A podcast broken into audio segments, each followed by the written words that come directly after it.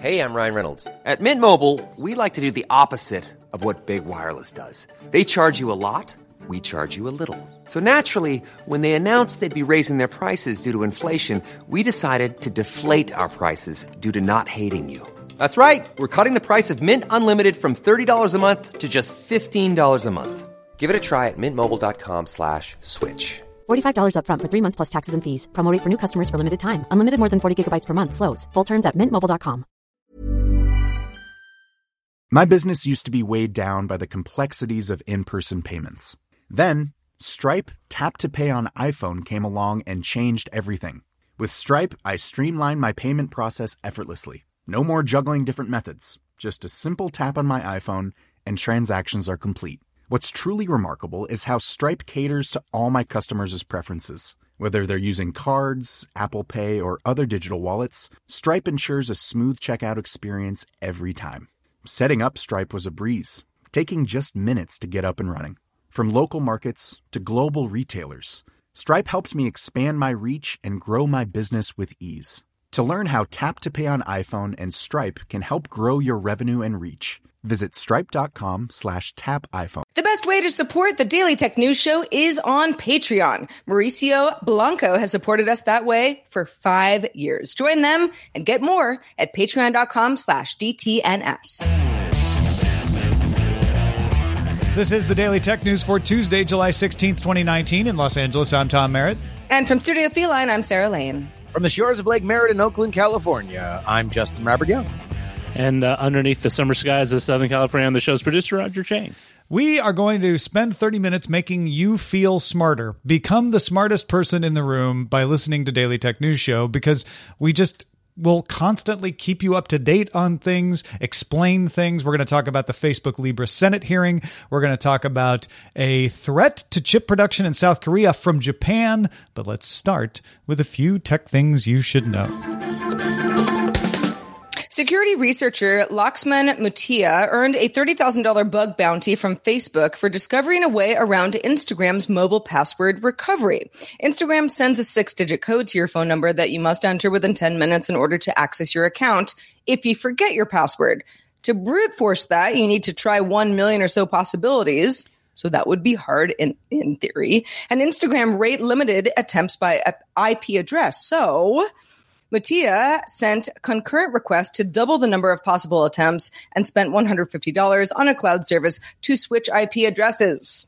Instagram has addressed and fixed the issue. I mean, that, that's pretty much good news, right? Because they he found Yeah. the vulnerability before the bad guys got it Absolutely. fixed. Yeah. And and and was pretty clever about it. Mm-hmm. Amazon is facing an antitrust probe in the European Union. Sources tell Bloomberg a formal investigation may begin within a few days. The EU's competition division head, for the time being, until the new parliament replaces her, Margrethe Vestager, previously said she wanted to escalate a preliminary inquiry into how Amazon might unfairly use its sales data to undercut smaller shops in its marketplace. It would be the first time the EU has directly targeted Amazon's business model, but the third time the company has been investigated by the regulator. A lot of the same talking points as some of the modern presidential camp, uh, candidates as well. Ride hailing app Gozem is uh, adding the ability to order auto rickshaws to its motorcycle and car ordering options in Lome, Togo, and Cotonou, Benin. Uh, an auto rickshaw can carry three passengers in covered seating, usually cheaper than a motorcycle taxi. Sources tell Bloomberg that Apple's planning to fund original exclusive podcasts, kind of mirroring what we've heard that competitors Spotify and Stitcher have been doing for some time. Apple execs reportedly have reached out to media companies about grabbing exclusive rights to podcasts that they're interested in. Apple's podcast app still takes around 50 to 70% of listening for most podcasts. That's according to industry executives. Should I do the clickbait headline? You know, keep us out of Apple's hands. Support us on Patreon. Mm-hmm. Uh, I'm just telling you, I'll sell out. So Apple, Yeah. give me a call. Yeah, I'm like, do, do but I got a variety of podcasts. What do you want, Apple? I can keep doing DTS. I know. What do you need? What do you need? All right, let's talk a little more about uh, Alphabet with a significant uh, milestone in drone delivery.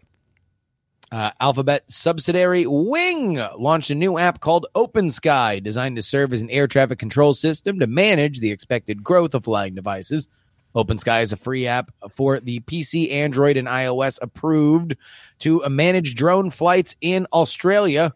Wing is working with U.S. Federal Aviation Administration to get the app approved, as well as other countries. Competing companies such as AirMap and Iris Automation are also developing similar products to keep drones safe during auto flights and are conducting tests with the FAA as well. Yeah, so this is this is a big problem with drone delivery is uh, air traffic control. Uh, yeah. Yes, it has to do with keeping them out of the way of planes. That is a part of it, but also just you know, making sure they don't run into each other. If you start to have multiple companies doing uh, un- unmanned aerial vehicle delivery, uh, you need a way to make sure that they they know what lanes are clear and and what elevations they should be at, uh, and that is a thorny problem. So Alphabet having an app that will tie into a system to do that and getting regulatory approval in Australia, I think is a huge step forward towards towards that day when you can have your burritos and, and your Amazon t-shirts delivered by drone. Yeah, and I think that some some of the as we all get used to the idea of drones eventually delivering us burritos and other other goods and services, you know, the the the ongoing question is, but with variety of companies flying through the sky at lower level than you know commercial air jets, sure, but still, how are we going to make this all work? And the FAA does need to be involved at this point anyway. And I think that uh, the fact that Alphabet, well, not Alphabet specifically, but Alphabet's wing has has has has made the first uh, entry into that into Australia with the eventual uh, goal of being uh, approved in the U.S. and other countries as well. Is it's kind of the only way to do it. Well, I mean, sure. Eh, eh, at some point, someone's going to be the vendor that provides this service. And it is indeed a necessary service the more people build on top of it. I would rather have the infrastructure there in place for the growth to be there because the FAA has historically moved very, very slow with drone rules. And and I, I think the more that the FAA needs to know that this is going to be safe so we can move forward as uh, uh responsibly, but expediently as possible when it comes to drone delivery, the better we're all going to be. Yeah, I mean, uh, I'm jealous of my nephew who lives in Australia because they're going to get this world first. Uh, U.S. will eventually get there. The FAA will drag its heels faster or slower, uh, but it will not get there first. I think you can tell that right now. And so Australia already approving Wing to say, great, now we've got an air traffic control system. We can start testing it, uh, you know, start improving it, make sure that people can work with it. Uh, that gives them a huge leg up. Uh, but eventually, I think it's going to come to a lot of places. I mean, whatever. I, they they lost a war to emus. Look it up.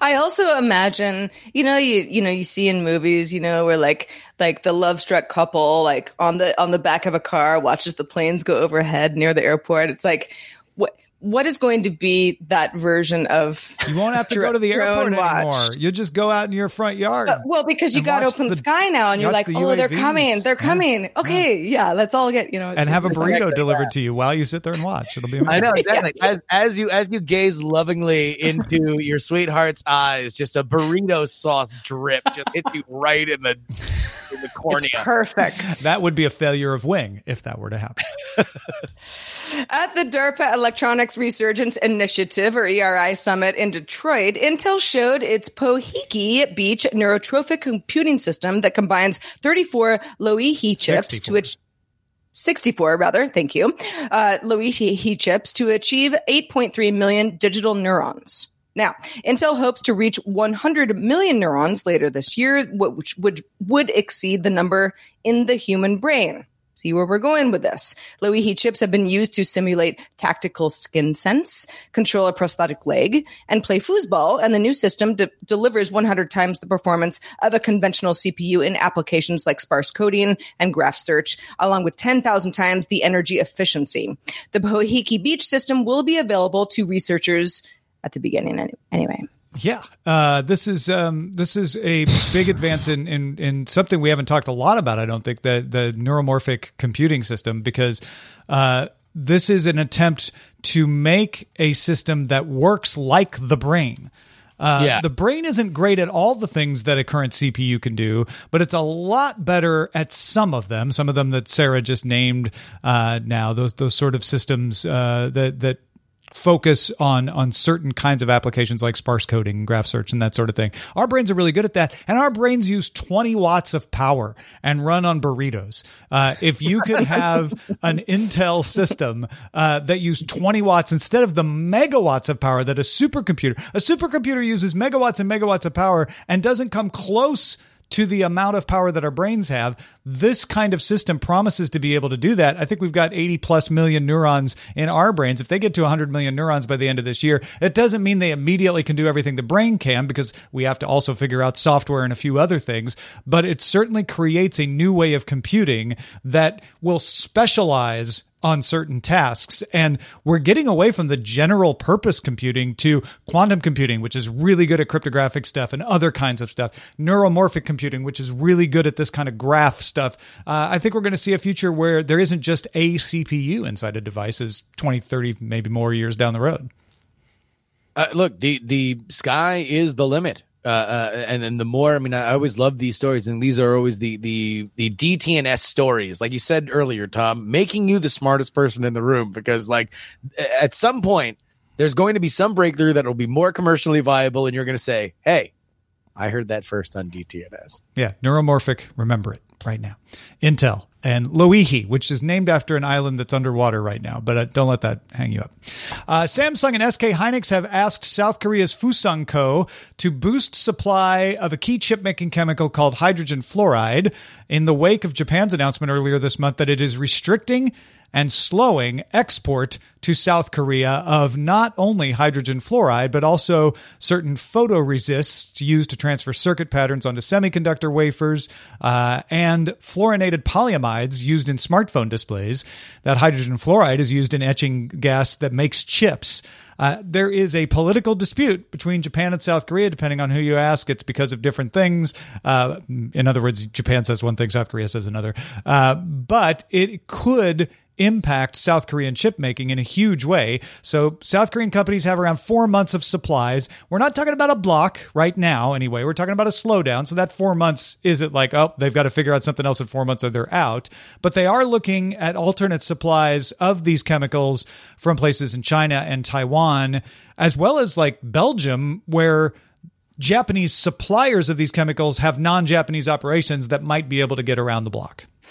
And real dumb question: uh, Why does South Korea not uh, uh, make these chemicals itself? Well, I mean, well, that's a that's a great question, but every con- because globalization makes it efficient not Right. to have to do everything yourself, Sure. Yeah. right? Of course, Uh, it's it's the same thing of like, well, it's not like rare earth where like, well, China has a bunch of rare earth metals and became really efficient at mining them, so they have a domination. It's more like, oh, these Japanese companies are really good at it. It's cheap to get it from them. We'll start ordering it from them, and companies in other places aren't as successful as them. It's it's like why do all the operating systems come from the United States? Not because other countries didn't want to make them. Well, I think part of it that throws me off is the Japan element because you don't think of Japan as like, well, cheap labor, and that's where you know you get a lot of parts for for for a variety of of of uh, devices that that get shipped off to other countries. It it it isn't really the. it turns out If- that cheap labor isn't the only reason that companies Yeah. can, can get good at something. It turns out Yeah. technical expertise handling toxic chemicals, uh, you know, requires smart people, and there was a lot of those kinds of smart people in Japan apparently. Well, they and al- already have the infrastructure for it, so Right, why right. duplicate it? Especially when there's a lot of people who would complain about having a, a floral fluorocarbon operation in their backyard. Well, and beyond that, it's it's also just you've built your business on buying this product for X amount of money, right? Like that's that's just what you've done. You didn't build a business that said, and then we make our own uh, a photo. right, right. The supply chain has to be Yeah. reimagined at well, that point. chip making uh, in Japan has a long history, and and probably uh, companies grew up around that that made these chemicals. And then when South Korea started growing, uh, they're like, well, we can buy them from Japan, and it's affordable to do that until you have this political dispute that gets in the way. Uh, which you know, to tie a bow on this whole story, shows that the disputes between the United States and ZTE, the United States and Huawei, uh, are not the only disputes. This is starting to become something that other countries are trying. Yep. Finally, countries aren't getting along. More at eleven. Microsoft's latest version of Windows 10 due in September will let third party voice assistants like Amazon and Google's activate on the lock screen. Microsoft has continued to move its own Cortana away from built-in away from the built-in search experience in Windows and put more focus on it as a standalone app and service to be offered for businesses for inclusion in enterprise software.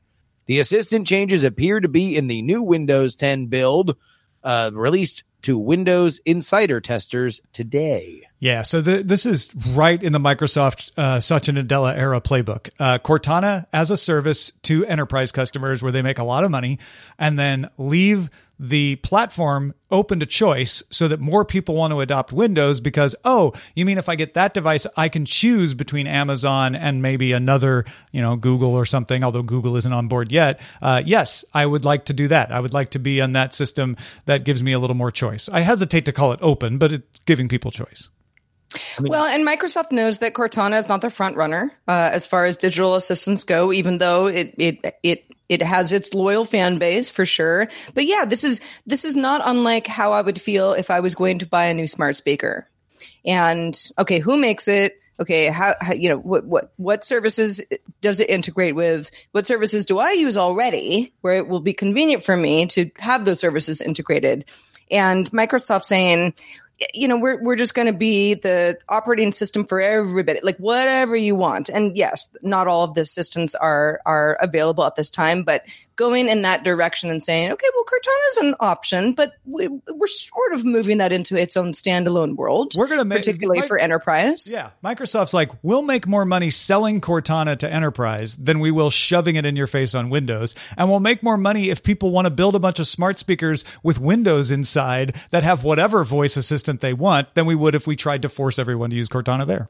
Exactly. And these two con- these two co- uh, companies, Amazon and Google, own the home. That is it. You know, when when when the HomePod landed like an elongated comical fart, uh, that was kind of it for the next five years. That Amazon and Google are there. Windows is very very smart to make all of their devices now yet another extension of what you are already you many are already running their homes on. Let's talk about grammar, shall we?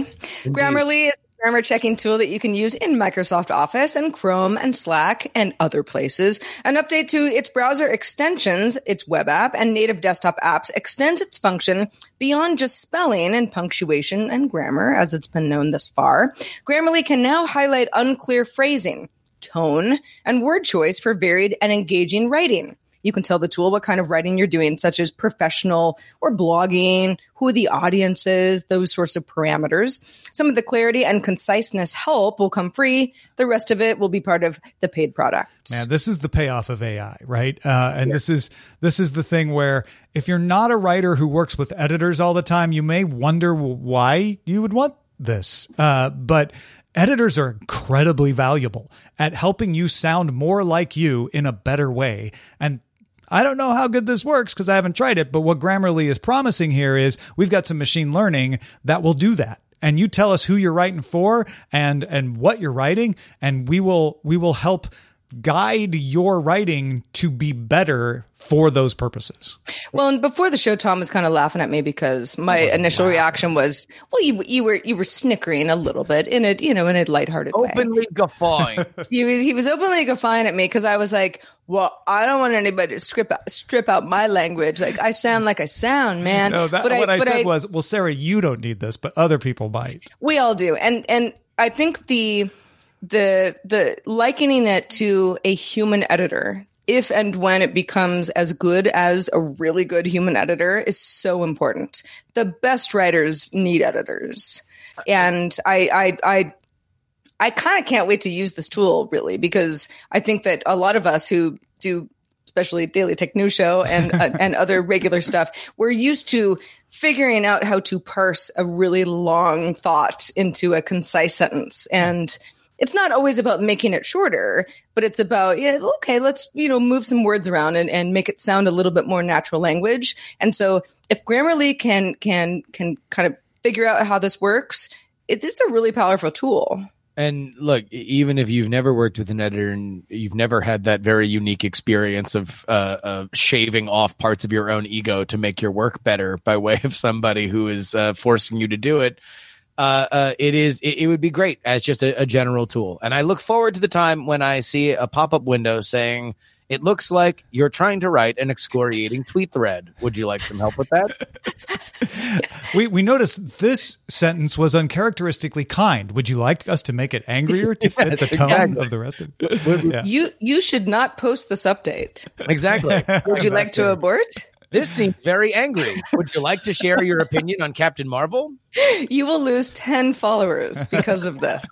Would you like to continue? Yes. Uh, folks, if you want to get all the tech headlines each day in about five minutes, don't forget we have a partner show at dailytechheadlines.com that keeps you up to date in an efficient manner. It's like neuromorphic headlines for your head in your ears at dailytechheadlines.com.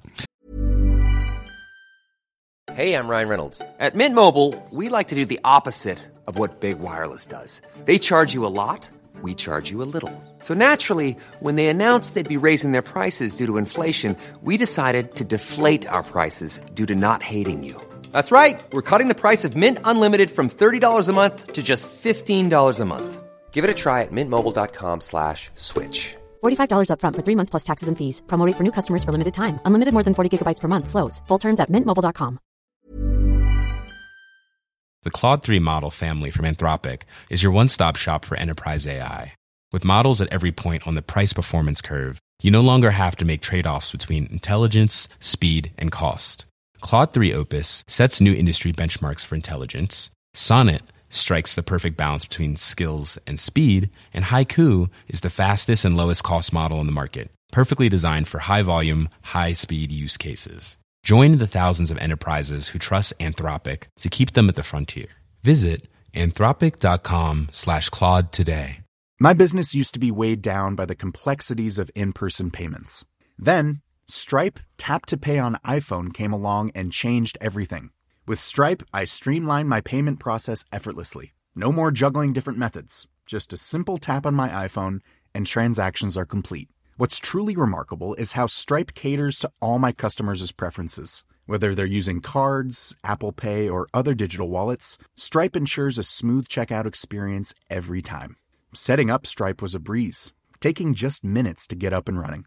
From local markets to global retailers, Stripe helped me expand my reach and grow my business with ease. To learn how Tap to Pay on iPhone and Stripe can help grow your revenue and reach, visit stripe.com slash tap iPhone. All right. Facebook's head of Calibra, David Marcus, testified to the U.S. Senate Banking Committee Tuesday. I'm going to run through some of the things he said, uh, put some context into some of the outside reactions, and then we'll we'll discuss what we think of this. Uh, oh, I, I will say overall, before I get into the statements Marcus made, I was impressed by the Senate. I had no confidence that we would get any useful questions from them, and it turns out we got many useful questions. We also got idiotic questions. We also got senators asking Marcus about things that he didn't work on and didn't know the answer to because they wanted to make a statement. But I was I was overall very impressed. Uh, Marcus said that only Calibra will be built into Messenger and WhatsApp, so there won't be multiple wallets there. Uh, you'll be able to use whatever you wallet you want to trade Libra outside of Messenger and WhatsApp. But if you want an integrated wallet, it's only going to be Calibra. Uh, however, Calibra will interoperate with other Libra wallets, uh, so Calibra is not going to be the dominant wallet uh, necessarily, unless people choose it that way. Calibra will also offer data portability, so if you want to switch to another wallet, you'll be able to take your data with you. That's a huge uh, concession. I think that's super important. Libra itself will comply with all U.S. regulations and not launch until U.S. lawmakers' concerns have been answered. They're not going to stop working on it, uh, but they are going to, they, they say, work with Congress to make sure this follows the law. Uh, Marcus said it is not the intention at all of Calibra to monetize user data, though it may ask for consent to use data specifically for financial services that it might offer in partnership with other financial orgs. In other words, we're not going to monetize your data, but if you want to get a loan through Calibra at some point, we might partner with a bank, and then we'll have to ask you for some data, but we'll make sure we get your consent first. So so far so good. Uh, Facebook will let users pay with credit cards and other mediums besides Calibra, was Marcus's answer to the question about whether Facebook will collect data on transactions made with Calibra. That's a fancy way of Marcus avoiding the, the question. Uh, and the answer being, well, yes, Facebook is going to collect data on transactions made with Calibra, but, But they you also have other that. options. Yeah, they do that with your credit card already too. Was kind of what he was saying. Uh, Facebook will not have any special privileges inside the Libra Association. Right now, they're one of 28. They hope to be one of 100 or more. Uh, Facebook's core revenue model around Libra is that more online commerce will lead businesses to spend more on Facebook ads. Uh, this is the loss leader situation. We feel like if we make it easier to spend the money using Calibra, that we get more money from ads over here. It's kind of the Google model on search. They don't charge you for search because they figure having more people searching means they can sell more ads. Uh, Marcus did say he would be willing to be paid in Libra when asked about that. So he, he put his money where his mouth is. Uh, a few times, Marcus implied that if the U.S. doesn't lead on this issue, that some other place will. He didn't say China, but he might as well have. Uh, he would not say how much Facebook has invested in Libra, which is related to how much interest it will make off of its investment in the Libra Association.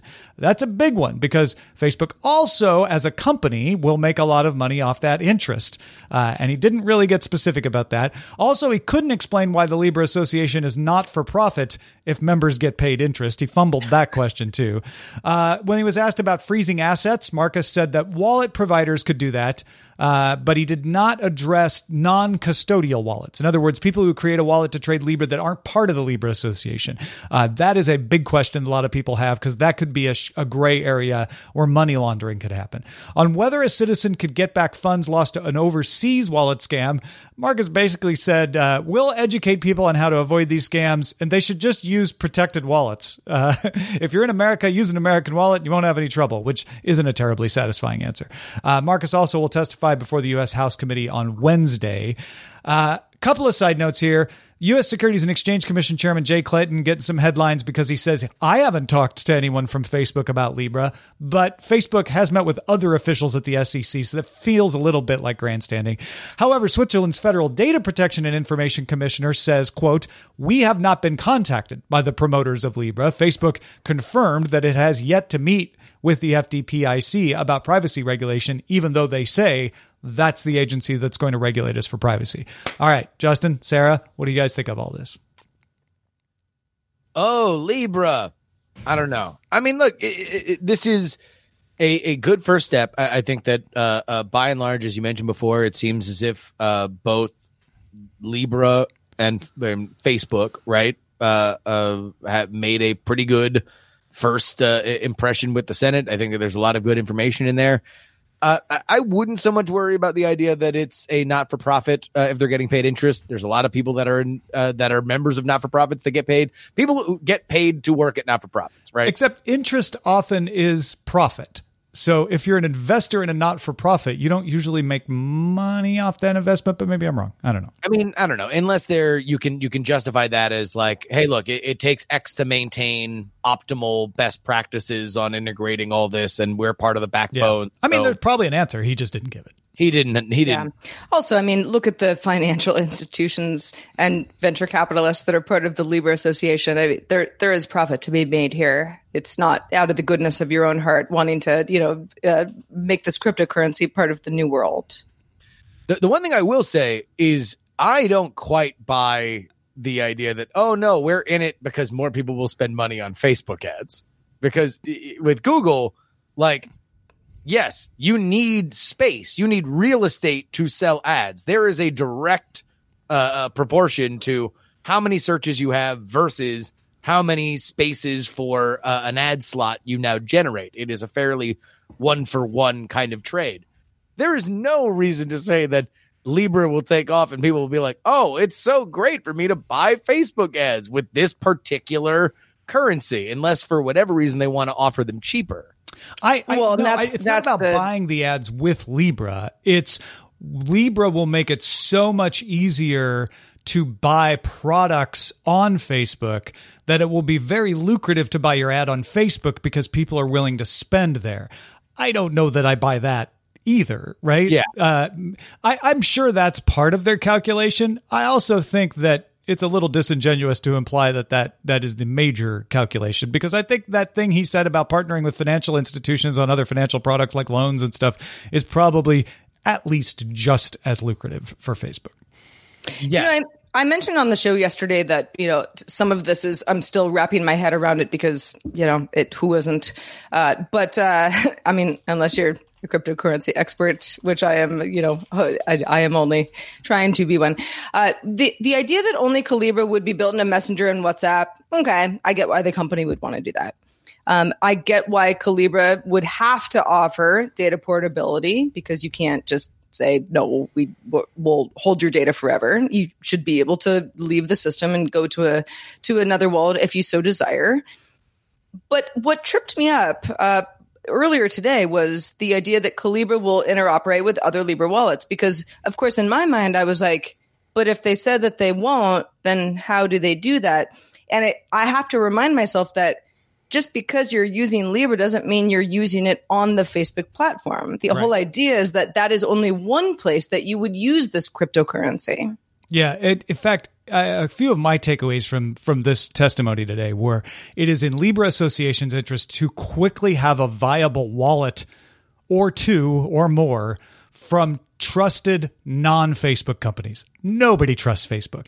Nobody believes that Facebook isn't going to try to find some way around whatever. But if you had PayPal come out, you had Visa come out and say, we're going to have a Libra wallet, it's not going to be used with Facebook, uh, it's going to be used for these other things, that would help the Libra Association quite a bit. I also think it's essential that somebody else besides Facebook be able to speak to Libra to say, like, hey, we, yeah, we get it. Nobody trusts Facebook, but here's why we're doing this and we think it's benefit for us, whether it's good for Facebook or not.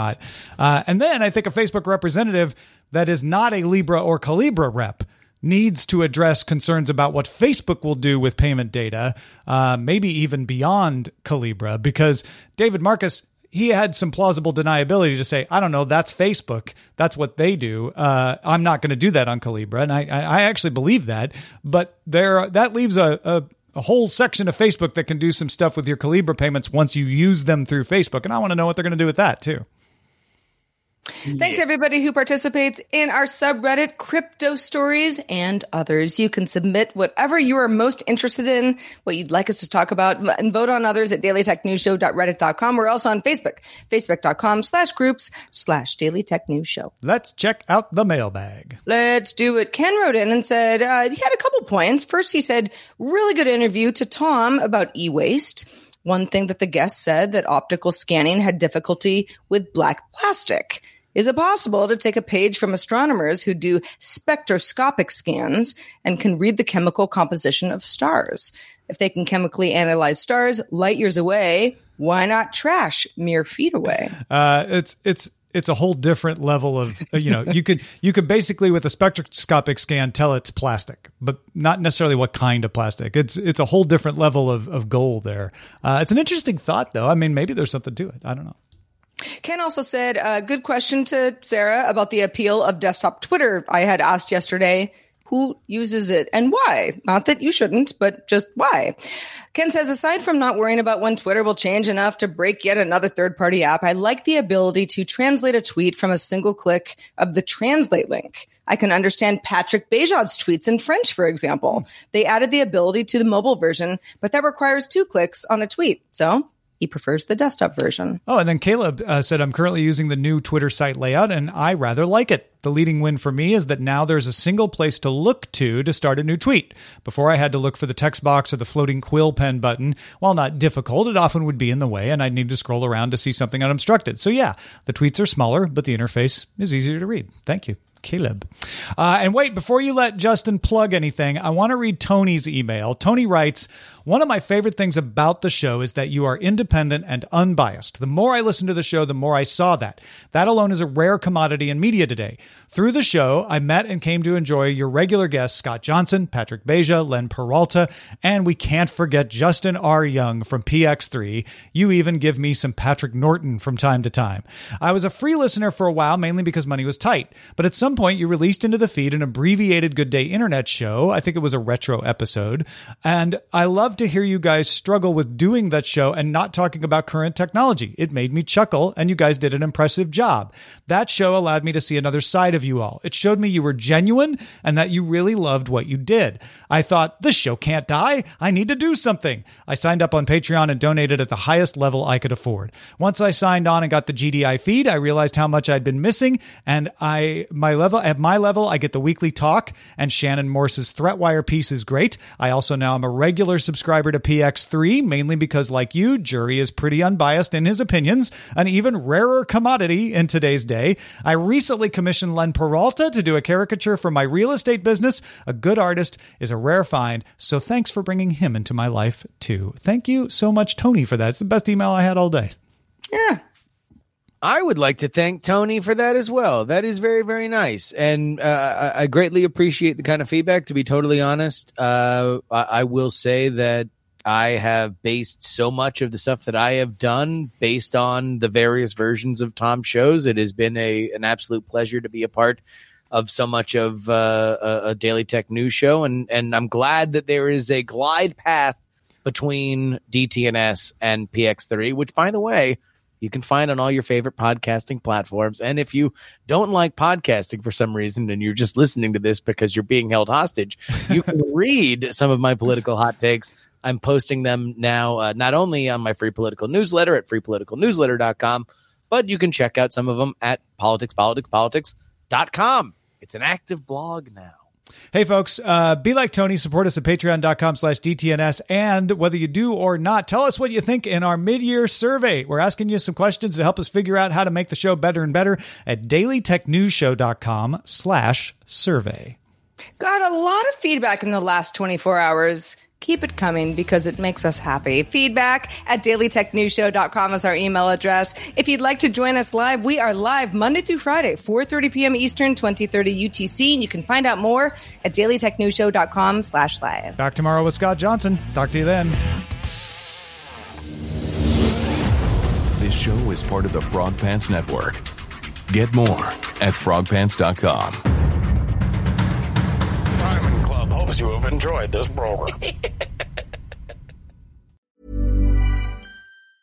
Hi, this is Matt and Sean from Two Black Guys with Good Credit. From a local business to a global corporation. Partnering with Bank of America gives your operation access to exclusive digital tools, award winning insights, and business solutions so powerful you'll make every move matter. Visit bankofamerica.com slash banking for business to learn more. What would you like the power to do? Bank of America, NA, copyright 2024. This message comes from BOF sponsor eBay. You'll know real when you get it. It'll say eBay Authenticity Guarantee.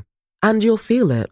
Maybe it's a head turning handbag, a watch that says it all, jewelry that makes you look like the gem, or sneakers and streetwear so fresh every step feels fly. eBay gets it. So look for the blue check mark next to that thing you love and be confident that every inch, stitch, sole, and logo is checked by experts. With eBay Authenticity Guarantee, you can trust that feeling of real is always in reach. Ensure your next purchase is the real deal. Visit eBay.com for terms.